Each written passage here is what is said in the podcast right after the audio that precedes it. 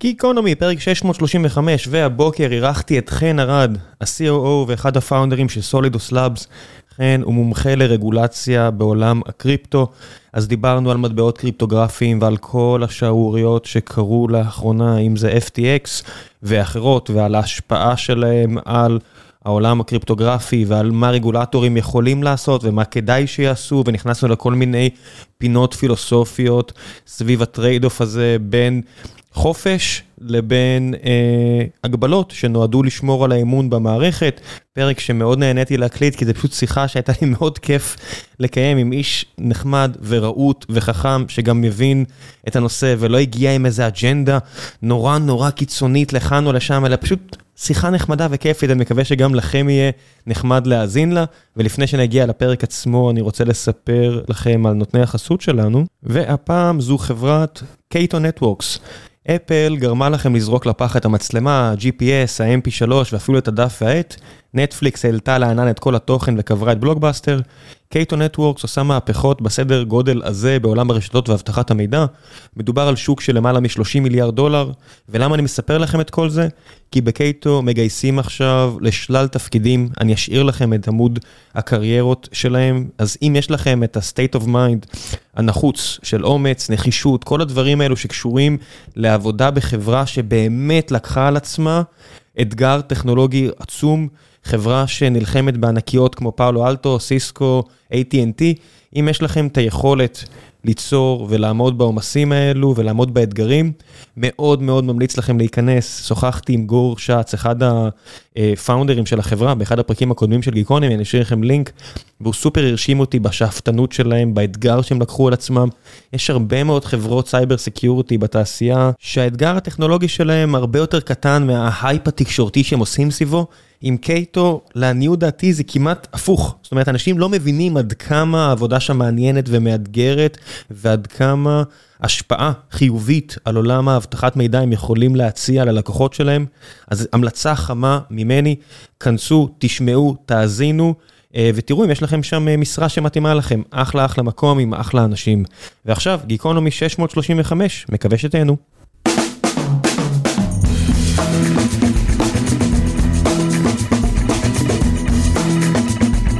גיקונומי פרק 635 והבוקר יש לי את הזכות לארח את חן ארד, ה-COO ואחד מהפאונדרים של Solidus Labs. אוף, שוב לא, שוב לא ביטאתי נכון את השם של החברה, נכון? לא, דווקא היה בסדר. כן, היה בסדר, בדיוק דיברנו לפני הפרק ש... רמי שני לפני איזה חודש ראיין את ה- VP R&D שלנו ואמר Solidus Love. Love.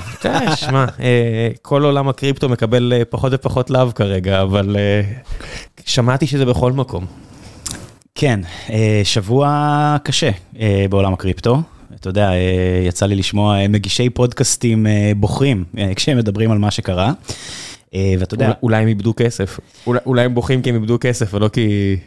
שמע, יכול להיות, שמע, הרבה אנשים איבדו כסף ושכדאי להתחיל בזה, כן? כאילו, זה כאב שכולנו חשים אותו. עשרה מיליארד דולר. אבל אתה יודע, כאילו, דיוויד הופמן בפודקאסט בנקלס, למי שמכיר, פודקאסט מאוד חשוב בעולם של ה-Decentralized Finance, הכלכלה המבוזרת, אתה יודע, ממש נתן נאום חוצב להבות בדמעות בשידור על איך אנשים מנסים לבנות אפשרויות טובות יותר לעולם הפיננסי, ומגיעים אנשים אחרים ומנצלים את זה ועל הדרך הורסים. זה, זה הסנטימנט המרכזי, שמה, אבל הייתי... כן, גם הרבה אנשים איבדו כסף, אי אפשר להתעלם מזה. הייתי מקבל את זה אם אה, לא כל העולם ואשתו היו נותנים endorsement למר אה, בנקמן. זאת אומרת, זה מעיתונאים שאני מאוד מאוד מעריך, כמו בן תומפסון, שלא הרים גבה יותר מדי, ועד אה, שלל אחרים שחלקם היו בתשלום, חלקם לא, סתם כי הם אה, התלהבו מהאייפ, ועד קרנות הון סיכון הכי גדולות, סקויה יכולה עד מחר להגיד, זה הון סיכון, so we lost. סבבה, תאמינו לי, שרפתי כסף למשקיעים, אשרוף כנראה כסף למשקיעים, אני מכיר את הסנטימנט, אבל זה endorsement, תאהבו את זה או לא, האיש קיבל endorsement מכל כיוון אפשרי. נכון, אז כמה דברים שחשוב לי להגיד ככה על ההתחלה, קודם כל, בתור תעשייה יש הרבה לקיחת אחריות וזה לא משהו חדש, כלומר אנחנו חברה שעוזרת לחברות אחרות לנהל סיכונים ולעמוד ברגולציה. אתה יודע, אנחנו עובדים עם צוותים של ניטור סיכונים וכולי, שהם גדולים יותר מאשר בבנקים מסורתיים, זה תהליך שקורה כבר שנים, הניסיון להפוך לבטוח יותר. זאת אומרת, ויש לקיחת אחריות ויש הבנה שזה פשוט הפוטנציאל של הטכנולוגיה לא ימומש אם לא, אם הדברים האלה ימשיכו לקרות, אבל כן חשוב להגיד, יותר משזה סיפור של קריפטו בעיניי, יותר משזה סיפור של כל דבר אחר, זה סיפור מאוד דומה אתה יודע, סיפורים כמו WeWork וטראנוס, כלומר, הגושפנקה הזו שאתה מדבר עליה. ש-FTX קיבלו, היא הגיעה מ-VCs כמו שאתה אומר, ציינת גם VCs מאוד גדולים ורציניים, היא הגיעה מעיתונאים, היא הגיעה מהתעשייה כולה, אבל אתה יודע, זה לא משהו שהוא ייחודי לקריפטו, זה ממש באיזשהו מקום חלק מהציידגייסט עכשיו, היזמים כריזמטיים, שפשוט בסופו של דבר... גם לא כריזמטיים, זה בסדר, אתה יודע, אני אעשה את ההפרדה המאוד מאוד ברורה בין WeWork לטראנוס, אני לא חושב שאדם נוימן שיקר. זאת אומרת, כשאתה רואה את הסיפור של WeWork מהצד, אתה אומר... כל האמת הייתה שם, בכל רגע נתון, כל אחת מהקרנות, כל אחד מהמשקיעים, זאת אומרת, אני גם חלק מהמשקיעים, אז אני מן הסתם מזהר פה בלשוני, יכלו להסתכל על המספרים, בניגוד לתרנוס, ששם אליזבת שקרה. זאת אומרת, ביודעין, לא ביודעין, היא שקרה. ב-WeWork אתה יכול להגיד, המספרים, ה unit economics היה שבור, וב scale עצום. זאת אומרת, אם אתה רואה עכשיו... 99% מהחברות חוות את הירידה הזו של 80-90% מהשווי שלהם, מי יותר מי פחות. אז אני מפריד פה בין הדברים. הוא הרבה יותר קרוב לאליזבת מהבחינה הזו, כי פה יש ניחוח מאוד קשה של הונאה וגניבה של כסף. אז 100% ושיהיה ברור, אני לא טוען שהכל בדיוק אותו דבר, אבל... אתה יודע, אני בטוח שניכנס לעומק לסיפור הקריפטואי בזה, והוא חלק חשוב מזה, אבל אנחנו בתקופה, ועכשיו הרבה, עכשיו כשהשווקים אתה יודע, קצת פחות פורחים, בלשון המעטה, מרגישים את זה יותר, אנחנו בתקופה של... מצב, מצבים כאלה קורים הרבה, המון המון תמיכה, חוסר שקיפות, אתה יודע, המשקיעים נותנים המון כסף בלי להיכנס עם מושבים ב board ובלי לדרוש שקיפות וכולי. אחרי due diligence של יום בודד. מה אתה אומר? אחרי due diligence של יום בודד, יום אחד לבדוק את ההשקעה. בדיוק, אגב, משהו שכן חשוב להגיד, ואני לא יודע כמה ניכנס כאילו לכרונולוגיה של הסיפור, אבל כש-FTX גייסו את ה-900 מיליון דולר ביולי 2021, ואחר כך עוד 400 מיליון דולר הגיעו ל valuationציה של 32-34 מיליארד, היה להם רווח, לא הכנסות, רווח של 400 מיליון דולר, אתה יודע, ואני רואה איך זה יכול לסנוור משקיעים אפילו יותר, אבל זה מן הסתם נעשה בצורה, כאילו ההשקעות לא נעשו עם מספיק due diligence, כמו שאתה אומר. מה שעוד חשוב לי מאוד להגיד, לפני שאנחנו ככה נכנסים בקרביים של כל הסיפור הזה, אתה יודע, זה קרה גם בלימן בראדרס, וזה קרה גם עם מיידוף, וזה קורה גם, זה קורה בעולם הפיננסי. זה קרה עם אתי אלון בארץ, לא תלך רחוק, המאזינים פה דוברים עברית, והם מכירים את הסיפור הקרוב של מי שרוצה לגנוב כסף, גם מערכת הבנקאות הישראלית. זה קרה, זה קרה גם בבנק לאומי, בלי להיכנס לפרטים, לגמרי, בכיף קטן יותר. לגמרי, ואפילו בתעשיות, אתה יודע, פחות הייטקיות, אתה יודע, סיפורי ענבל אור למיניהן, זאת אומרת, כן חשוב לי להגיד, כי בסופו של דבר, הסיבה שזה כואב לי והסיבה שזה כואב לתעשייה זה כי אנחנו פה, כי אנחנו מאמינים שקריפטו משחק תפקיד חשוב בלקחת את עולם הפיננסים קדימה ולשרת את החברה טוב יותר. והסוג, כאילו אירועים כאלה של מרמה, של הונאה וכולי, הם קיימים כמעט בכל תחום, הם קיימים יותר בתחומים חדשים, שיש סביבם המון המון באז, כמו במקרה הזה, אנשים מקבלים החלטות מהירות, משקיעים לא רוצים לפספס הזדמנות, הרגולציה עדיין מה שנקרא catching up, זה תמיד ככה, בכל, בכל טכנולוגיה חשבה, ולא פחות חשוב, הטכנולוגיה חדשה ועדיין נבחנת. השילוב הזה של שלושת הדברים האלה יוצר, וגם חשוב להגיד, פה מדובר בכסף של אנשים, בניגוד נגיד ל-WeWork, בניגוד נגיד אפילו ל... גנבות של דאטה אישי מפייסבוק, אתה יודע, זה, זה היה... זה לא, בכל מקום זה כסף של אנשים, בוויורק זה גם כסף של פנסיות ועובדים, פה זה פשוט כסף של לקוחות. כן. זה, זה ההבדל המשמעותי מאוד. הרבה יותר ישיר לכיס של האדם הפשוט. כן. אבל אתה יודע, כאילו, אני בראש שלי לא יכול להפסיק לחשוב על 2008. בתקופה האחרונה בקריפטו, לא, עוד לפני FTX. אתה בסופו של דבר, אתה, מה היה ב-2008? קראתי את ה... צפיתי בסרט הביג שורט שלוש פעמים, אני עדיין לא יכול להסביר בדיוק ב-100% את כל מה שקרה שם, אבל... כי קרו הרבה דברים. נכון. אומרת, אתה מתייחס לסאב פריים כתופעה, אבל היא ייצגה, בסוף זה היה משבר נזילות, וזה היה משבר אשראי, וזה היה הרבה מאוד דברים וחברות מנופחות. והרבה מאוד דברים, כמו שקרה ב-2000, כמו שקרה... נכון, נכון. בשנה האחרונה. והמוטיב מבחינתי הוא... שכבות על גבי שכבות של מוצרים פיננסיים שמתחילים להחביא סיכון מאוד מאוד גדול. אי אפשר לראות באמת מה קורה בפנים, גם לרגולטורים, גם למשקיעים, גם לחברות עצמן, וכמובן שלמשתמשי קצה אי אפשר לראות את זה. ב-2008 זה היה בנק תחת, זה היה בנקים תחת רגולציה, ואנשים לא, פחות הרגישו את זה ישירות בכיס, בגלל שהיה בייל-אוט. אז, אז אנשים, כן. האנשים הפשוטים בסופו של דבר שילמו על החלטות לא נכונות וחוסר ניהול סיכונים של... אנשים אחרים, פשוט דרך מיסים. רגע, בוא רק נעשה משהו פה חשוב לי להגיד, זה משהו שאני תמיד מציין אותו שעולה דבר כזה בשיחה. אותו bailout, הממשלה הרוויחה עליו, היא לא הצילה את הבנקים, היא הביאה להם הלוואות, אותם הלוואות חזרו עם ריבית. זאת אומרת, משלם המיסים על ה bailout האלה קיבל החזר. מי שלא קיבל החזר, זה מי שקנה ביוקר, כי הייתה בועה, ואיבד את ה equity על הבית שלו ופונה. מי שהתחיל עבודה ואז פוטר, זאת אומרת, השוק waves זה מה שריסק את האנשים ואת הכלכלה.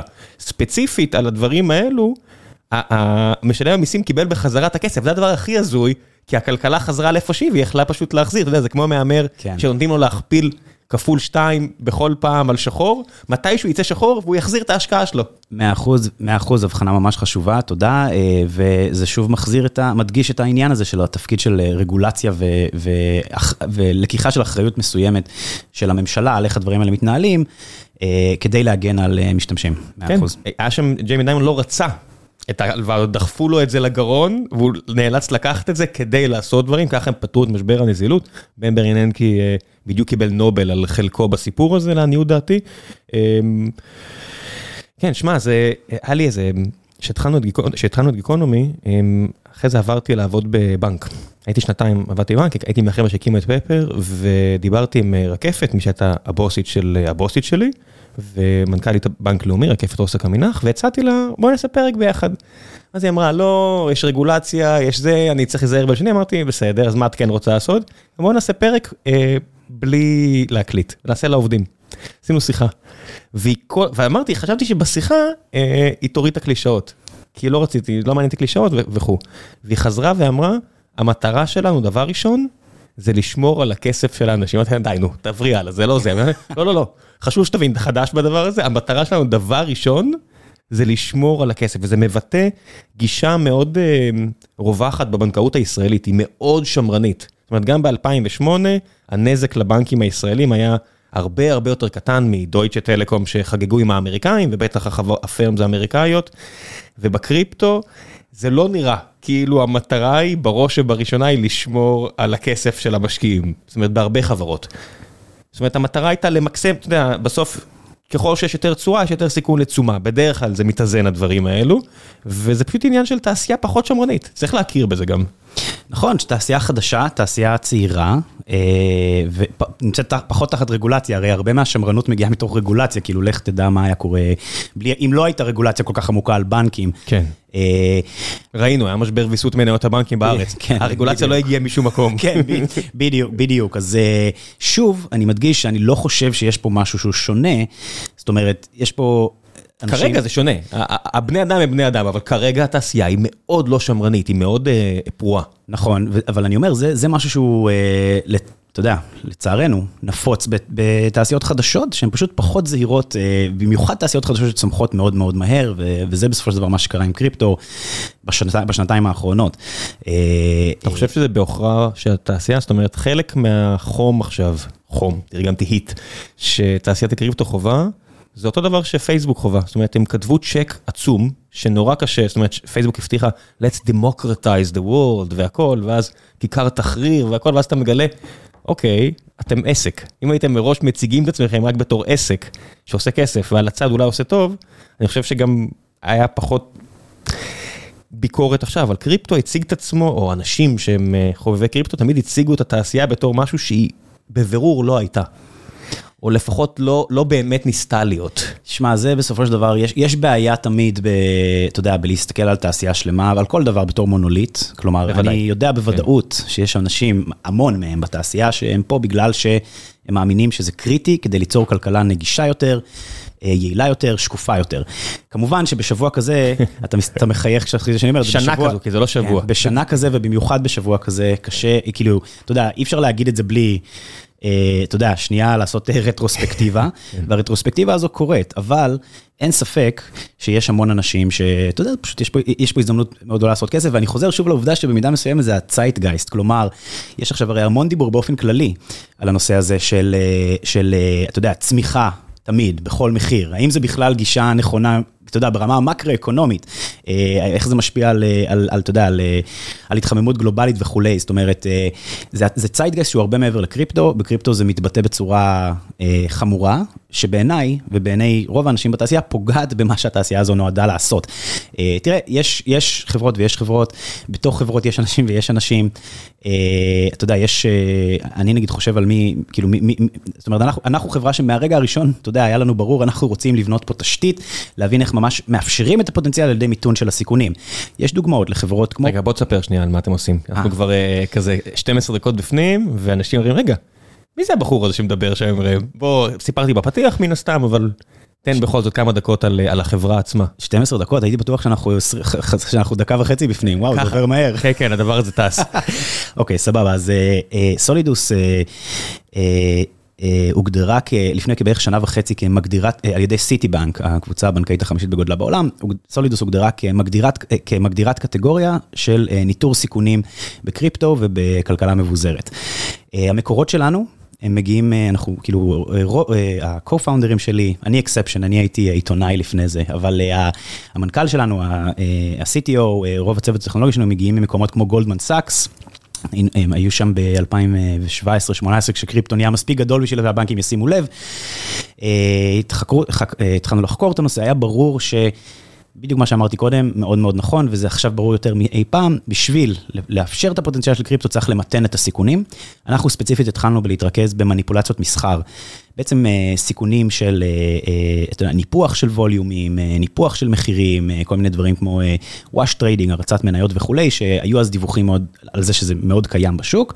מאז התרחבנו לעוד שירותים נוספים, אבל בשורה התחתונה אנחנו מציעים מוצר שנקרא הילו, שזה פשוט סוויטה לניהול סיכונים. ו...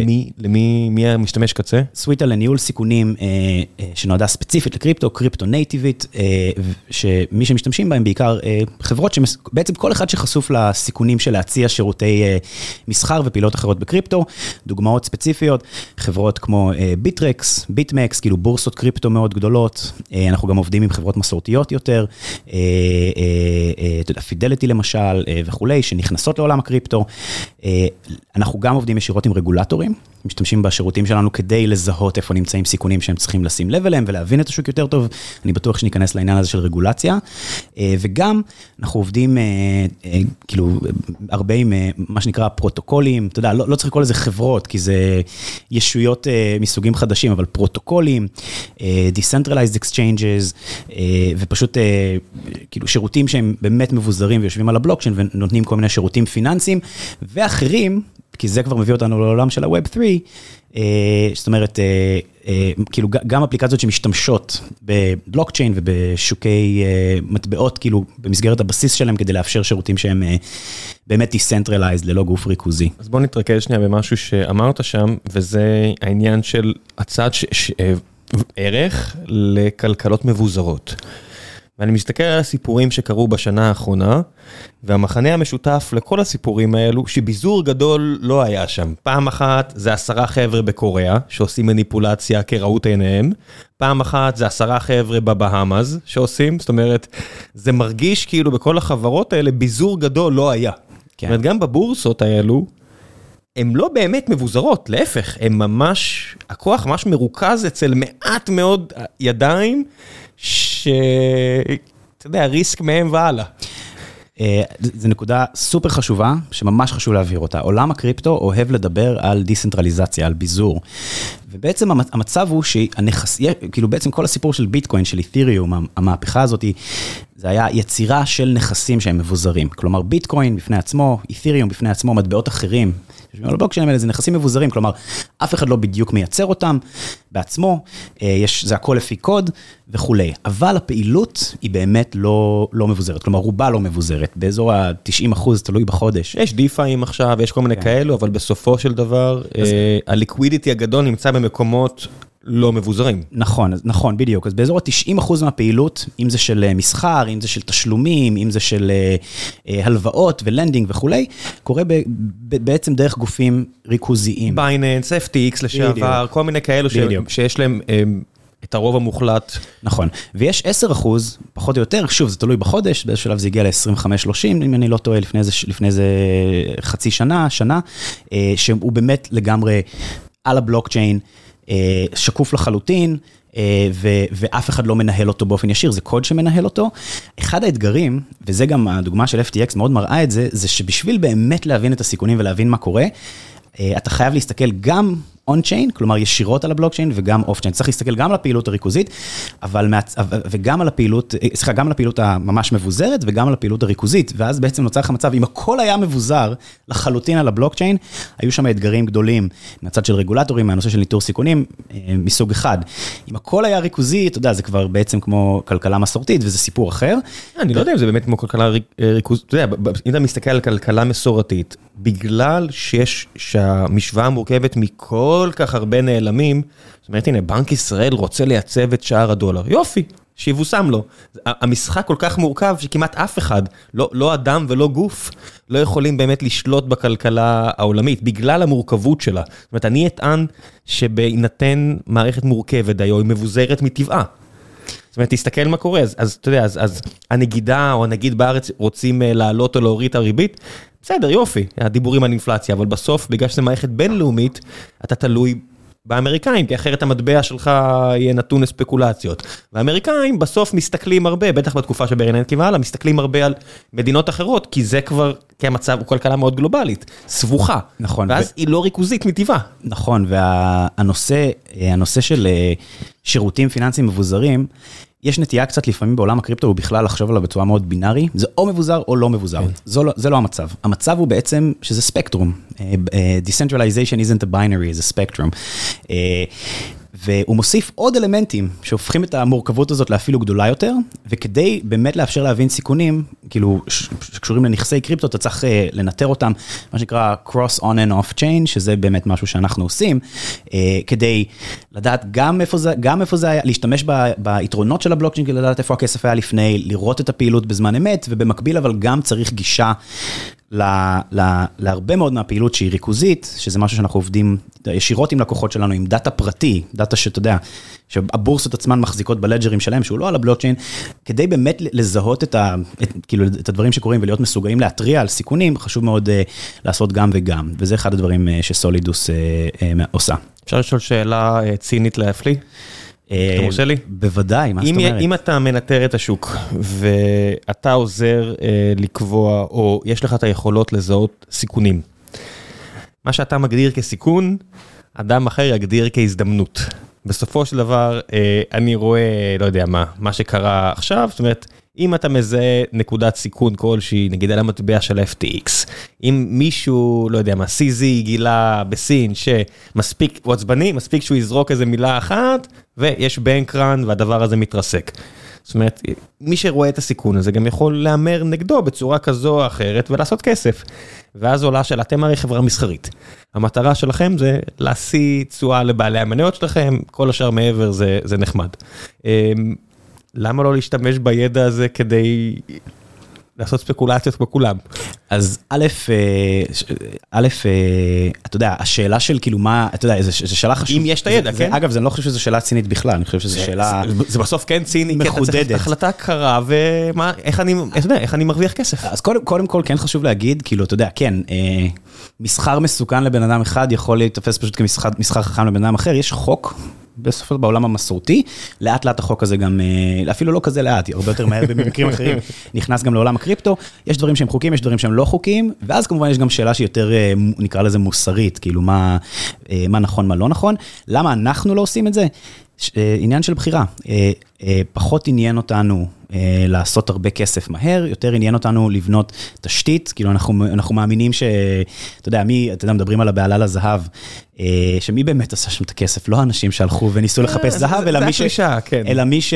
מכר ג'ינסים ומכר מסננות. אתה יודע, או יותר נכון, או יותר נכון, בנה קווי רכבת, ובנה קווי דואר וכולי, ותשתיות. ווילס פארגו שהקימו בנק לאנשים שהגיעו לשם. והם עדיין עושים הרבה כסף. בדיוק, עכשיו, אה, אתה יודע, כן, אנחנו חברה מסחרית, המטרה שלנו, אה, המטרה שלנו היא, היא, אתה יודע, גם להרוויח כסף. אני מאוד מאמין ב-doing our best אה, to do both well and good. אתה יודע, ותסלח לי שזה אנטי ציני. אבל זה- בגלל זה, אתה יודע. אבל, אבל אה, אתה יודע, זה, אני אישית מאמין שהדרך הכי נכונה להצליח פה זה לבנות דברים שמאפשרים את הפוטנציאל של התעשייה, זה לא עניין של עכשיו שנה עד שנתיים עד חמש, זה לא עניין של אה, לנצל כל הזדמנות לעשות איזה טרייד, שזה בסופו של דבר כנראה חלק גדול ממה שקרה עם, עם FTX, כלומר, אה, סם בנקמן פריד עוד מה- מימיו הראשונים היה ידוע כטריידר מאוד מאוד אגרסיבי. אה, ואתה יודע, כנראה, לא, לא, אני לא, לא רוצה לדבר בשמו, אבל אתה יודע, עשה שם פעילות בסופו של דבר מסוכנת, ואז ניס, ניסו לכסות עליה וכולי. כן, לא יודע, כשאני שומע את זה, אני אומר, הכל טוב ויפה עד שמר רוני שוקן שהיה פה, שולח לי כזה בוואטסאפ, תראה את הדבר הזה, והוא מראה לי את המבנה החזקות של FTX, ואתה רואה שם כמות שכבות שאתה- שנוחי דנקנר היה אומר, מה, התפרעתם, אה? ואתה אומר, אוקיי, מי שעושה את זה, בראש שלו, יש דברים לא כשרים. זאת אומרת, אין אפשרות אחרת. כשיש לך מבנה שהגרף של ההחזקות הוא כל כך מורכב, אתה או מעלים מס, או בא לגנוב כסף. אני לא מקבל שום דבר אחר. זאת אומרת, אתה יכול לקרוא לזה ברמה, ה- בעולם שאני חי בו, הנדסת מיסים. הכל טוב, אה, ערן יעקב אה, ידידי שמנהל פה את רשות המיסים פה בארץ, זה היריבים שלו וזה בסדר, אבל בפועל, כשאתה רואה החל מדרגה מסוימת של מורכבות תאגידית, אני לא קונה שום הסבר מעבר לאיש שרצה או רוצה להעלים מס, או, תשמע, זה שהוא גר בקריבים, זאת אומרת, בשלב מסוים אתה לא יכול שלא להניח שיש פה משהו, כן? לגמרי. אה, תשמע, פשוט קודם כל לגמרי, אני כן אוסיף... האיש ברח לארגנטינה. אני כן- אני כן אוסיף שאי אפשר להתעלם מהעניין של צמיחה מאוד מאוד מהירה. כן. שבאיזשהו מקום היא מתכון גם ל... אה, אתה יודע, פוטנציאלית לנגליג'נס. בסופו של דבר הנושא הזה ייחקר, אה, אתה יודע, ויהיו תשובות. למה שהוא ייחקר? למה שהוא ייחקר? זאת אומרת, כי אנשים נפגעו, זאת אומרת, רוב הרשויות בארצות הברית ובמקומות אחרים, כאילו כולל בבהאמאז, ששם כן. ה-FTX באמת היו uh, תחת רגולציה, uh, הישות הגלובלית שלהם, uh, כבר הודיעו על חקירה. כן, אבל זה, איי אבל- קיימן ו- והבאמאס לא חוקרים לא את פיפא ולא את אה, זה. כי ו- ככה זה. וכמובן, בגלל שזה חלק מהעניין, זה גם, זה, זה, אני חושב, בהודעה שלהם על פשיטת רגל, ב-Title 11 אה, Disclosure שלהם, אה, מדובר על 134 חברות, זה חברות שחלקן נמצאות בארצות הברית, חלקן כן. חברות שלאחרונה חולצו. אה, בוא בוא נגיד, יש פה מספיק, ובסופו של דבר, אתה יודע, בני, כאילו, השאלה של האם זה נופל תחת רגולציה פיננסית כרגע או לא, יש שם את השאלה הזאת, אבל בסופו של דבר החקירה תהיה על הונאה כנראה. איך מתחילים בכלל בעולם שהוא כל כך גלובלי? זאת אומרת, זה, זה קצת כמו הבעיות של מיסוי תאגידים וחברות, שבסוף כולם יכולים לברוח לאירלנד, וכל עוד אירלנד מוכנה לארח אותם, אז הכל בסדר, race to the bottom כזה. איך מתחילים? זאת אומרת, יצא לדבר עם, עם ערן על זה מספר פעמים, ורשויות מס, נגיד מדינה כמו ישראל, מסתכלות על הבעיה הזו, וזה מורכב. זאת אומרת, אתה אומר, מאיפה מתחילים? כי אנשים באמת, המסחר הוא כל כך בינלאומי. מי, מי המדינה שיכולה לה, להשית את הרגולציה ולדרוש אותה? שמע, זה בעיה שהיא קיימת גם לפני קריפטו. אני כן אגיד ש... זאת אומרת, אתה יודע, זה, גם לפני קריפטו היה, היו אנשים היו, עושים, אה, אה, אתה יודע, ארכיטקטורה של ההון שלהם בשביל ל- ל- להתחמק ממיסים. נכון. זה לא חדש. אה, אבל אני כן, בוא, בוא שנייה, אני אעשה לך את ה-counter argument, למה דווקא רגולטורים עם השנים, למה דווקא רגולטורים עם השנים מתחילים אה, דווקא מאוד להעריך את הנושא הזה של בלוקצ'יין. אה, אתה יודע, בדרך כלל הרגולטורים הראשונים שנכנסים לפעול בכל דבר זה, זה הרשויות המיסים. אתה יודע, זה, אם יש, יש פה הזדמנות, אסור לפספס אותה. אה, ואחר כך באמת הרשויות שהן יותר להלבנת הון, אה, מניעת אה, אה, העברה של אה, כספים שהם אה, לא חוקיים, מפשיעה, כמובן מימון טרור. אה, ואתה רואה... אה, שדווקא באמת בשנה האחרונה נעבר איזה קו פרשת מים, אתה רואה שהם מבינים את היתרון של זה שהכסף יושב על בלוקצ'יין. אפשר להתחקות ברגע שיש לך קצה אחד של חוט, אתה יכול לפרום את כל הסוודר. כן, ובואי הנה, אני אתן לך דוגמה שאני חשבתי שהייתה מדהימה. אה, אני לא זוכר באיזה חודש זה קרה, זה קרה לפני איזה שמונה חודשים, אני חושב. משרד המשפטים האמריקאי הוציא בבום הודעה, כל התעשייה קפצה על הרגליים, שנעצרו אה, שני חבר'ה הם היו כזה זוג מאוד ביזארי בניו יורק, שבמשך שנים, מאז 2015, מאז הפריצה לביטפינקס, שבזמנו הובילה לגניבה של 71 מיליון דולר בביטקוין, ניסו להעביר את הכסף הזה באלפי טרנזקציות כדי להלבין אותו. 71 מיליון דולר דאז. דאז, זאת אומרת שהיום זה שווה הרבה יותר. נכון, כש, אתה יודע, זה, כש, כשהם פרסמו את ההודעה, זה, הם פרסמו את זה בתור ההחרמה הכי גדולה של כנסים, של כספים גנובים, נכסים גנובים, בהיסטוריה של משרד המשפטים האמריקאי, 4.1 מיליון דולר. מיליארד. מיליארד, כן, סליחה, 4.1 מיליארד אה, דולר בביטקוין, מאז אני מניח שזה כבר ירד קצת. בסדר, זה ירד ב-50 אחוז, עדיין שתיים. אבל אתה רואה, אתה קורא את הפסק דין של השופט שם, והוא פשוט מהלל את הבלוקצ'יין.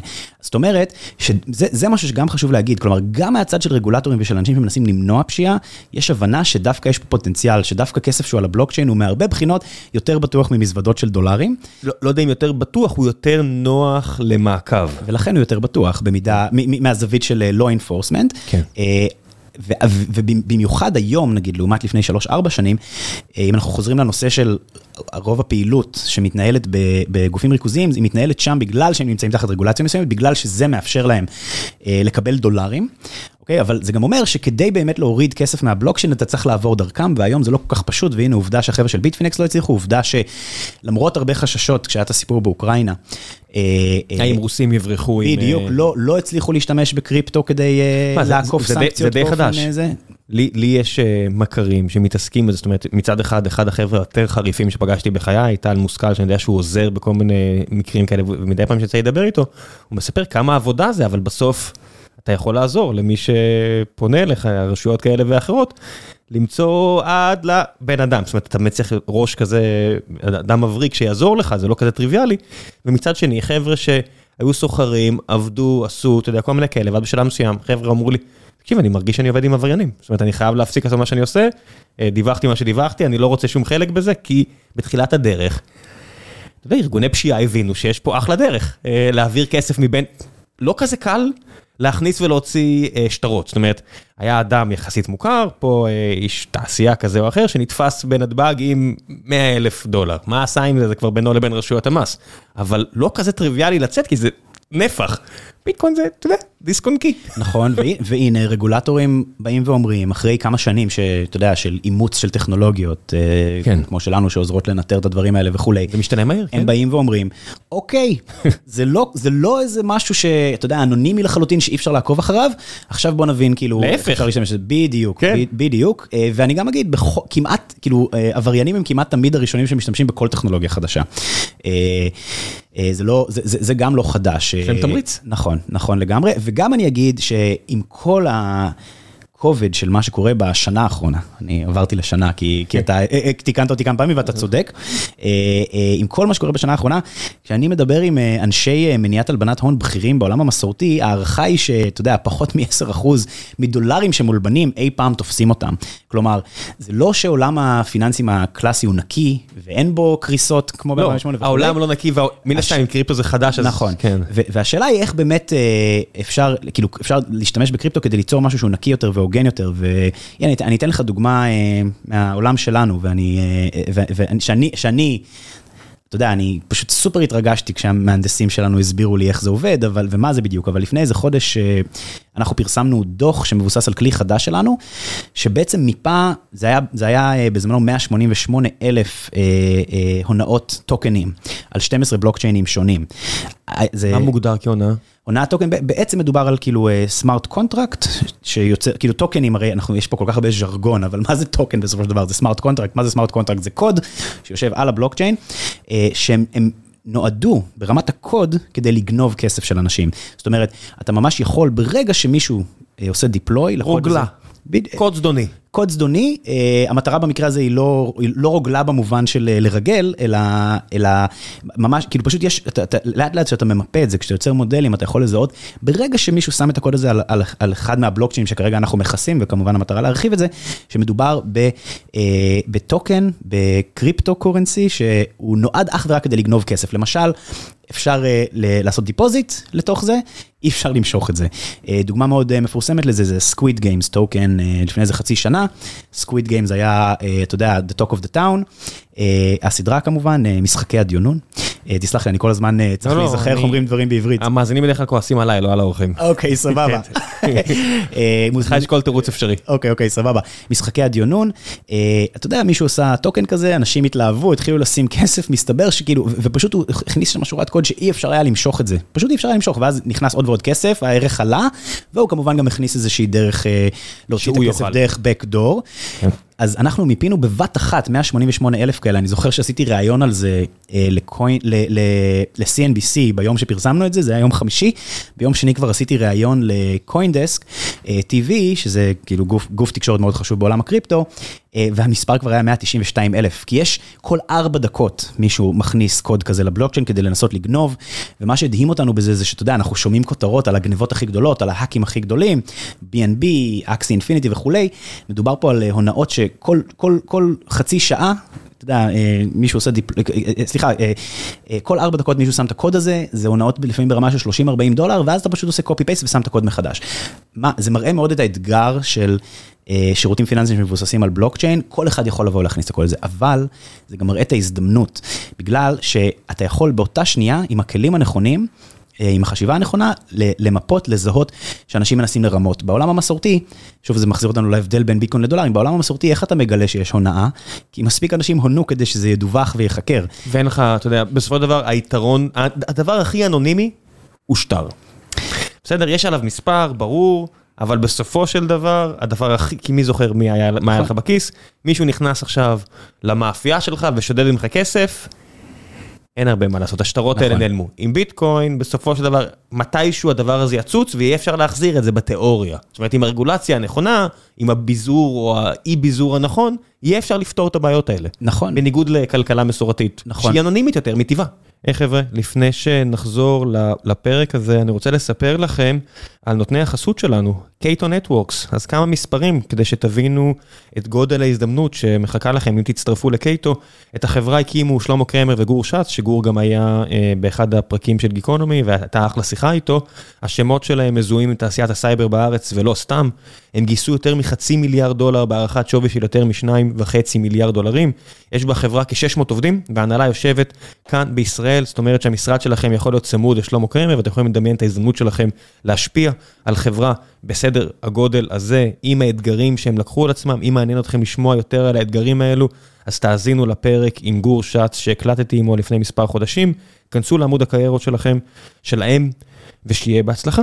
ועכשיו, בחזרה לגיקונומי, פרק 635, מקווה שאתם נהנים. נכון, נכון, לגמרי. אז, אז, אז כאילו אני סיפרתי את הסיפור אה, של המוצר שלנו ושהצגנו לאחרונה ושל, ובאופן כללי כדי להדגיש, יש פה גם פוטנציאל מאוד גדול מבחינת היכולת ליצור שקיפות ולמנוע פשיעה. אה, אבל משהו שחשוב להגיד, שאחד האתגרים כמובן זה הנושא של הזהות. שאתה יודע, אתה יכול לסחור, אתה לא יכול אה, להיכנס, אתה לא יכול לעשות שום דבר עם דולרים, חוץ מאולי מזומנים באמת, אבל כמו שאמרת, מה הבעיה עם מזומנים זה מאוד לא נוח, זה להסתובב עם מזוודות. לא, זה, זה... בכל העולם נלחמים במזומן, נכון. מאותה סיבה. בדיוק. כי אם מעלימים מס, בדרך כלל בארץ, זאת אומרת, ממשפחות של ראשי ממשלה ועד ללא יודע מה, פשוט נוסעים עם מזוודה של כסף בדרכים כאלה ואחרות כדי שלא יבדקו אותם, ומגיעים לאיזה מדינה קריבית, ונגמר. כן. נגמר, הכסף שם, הבנקים בשוויץ, אותם אלי מוסר שמטיפים לכולם, הם חלק גדול מהסיפור הזה. כן. זאת אומרת, הכלכלה המסורתית מלאה, בנק לאומי, המעסיק הקודם שלי, עם כל הכבוד, חטף קנס עצום של מיליארד דולר או משהו כזה, בגלל שהוא עזר לאנשים לעשות את זה. לא כן. צריך ללכת רחוק, אוקיי? נכון, נכון, נכון. ו- בנק לאומי, בנק פועלים, לא... נכון. חבל שאני אחריג רק את מי ששילם לי משכורת, גם מתחרים. אה, כולם עוזרים בצורה כזו או אחרת להעלמות מס. נכון, ובאמת בשנה, שנתיים האחרונות, אחרי שנים של אימוץ של הטכנולוגיות האלה, חקירה של הטכנולוגיות האלה, רגולטורים מבינים שדווקא יש פה מהרבה בחינות יתרון. אחד האתגרים זה הנושא של אה, זהות ואנונימיות, כי רוב המקומות שבהם אה, ביטקוין אה, או, או, או מטבעות קריפטו נסחר בצורה שהיא לגמרי מבוזרת, לא דורשים, אתה לא, אתה לא צריך לה- להראות את הזהות שלך באיזשהו מקום. זה אתגר, אבל היום כבר יש, הנה עובדה שמצאו את החבר'ה של ביטפנקס ומוצאים אנשים אחרים, כלומר ל- ל- לגופי אכיפת חוק, לרשויות אכיפת החוק, יש כלים גם להגיע לזהויות. ומהצד שלנו, מהצד של ניטור סיכונים, אני, אני, אנחנו כל הזמן מנסים לחשוב איך אנחנו יכולים לאפשר כלכלה כמה שיותר פתוחה, אה, אבל למתן את הסיכונים כמה שאפשר. והנושא הזה של לעבור מניטור סיכונים שהוא מבוסס זהות, שזה חלק מאוד, זה בעצם חלק מאוד מהותי מאיך שזה נעשה בעולם המסורתי, כלומר, כדי לפתוח חשבון בנק אתה צריך להוכיח את הזהות שלך בהרבה דרכים וכולי. KYC, know your customer. בדיוק. אה, ועוד מגוון של מבחנים אחרים, איך אתה יכול לאפשר שירותים שאנשים, אבל מה, מה המשמעות לזה? המשמעות היא שזה מגביל את היכולת של המון אנשים ליהנות משירותים פיננסיים.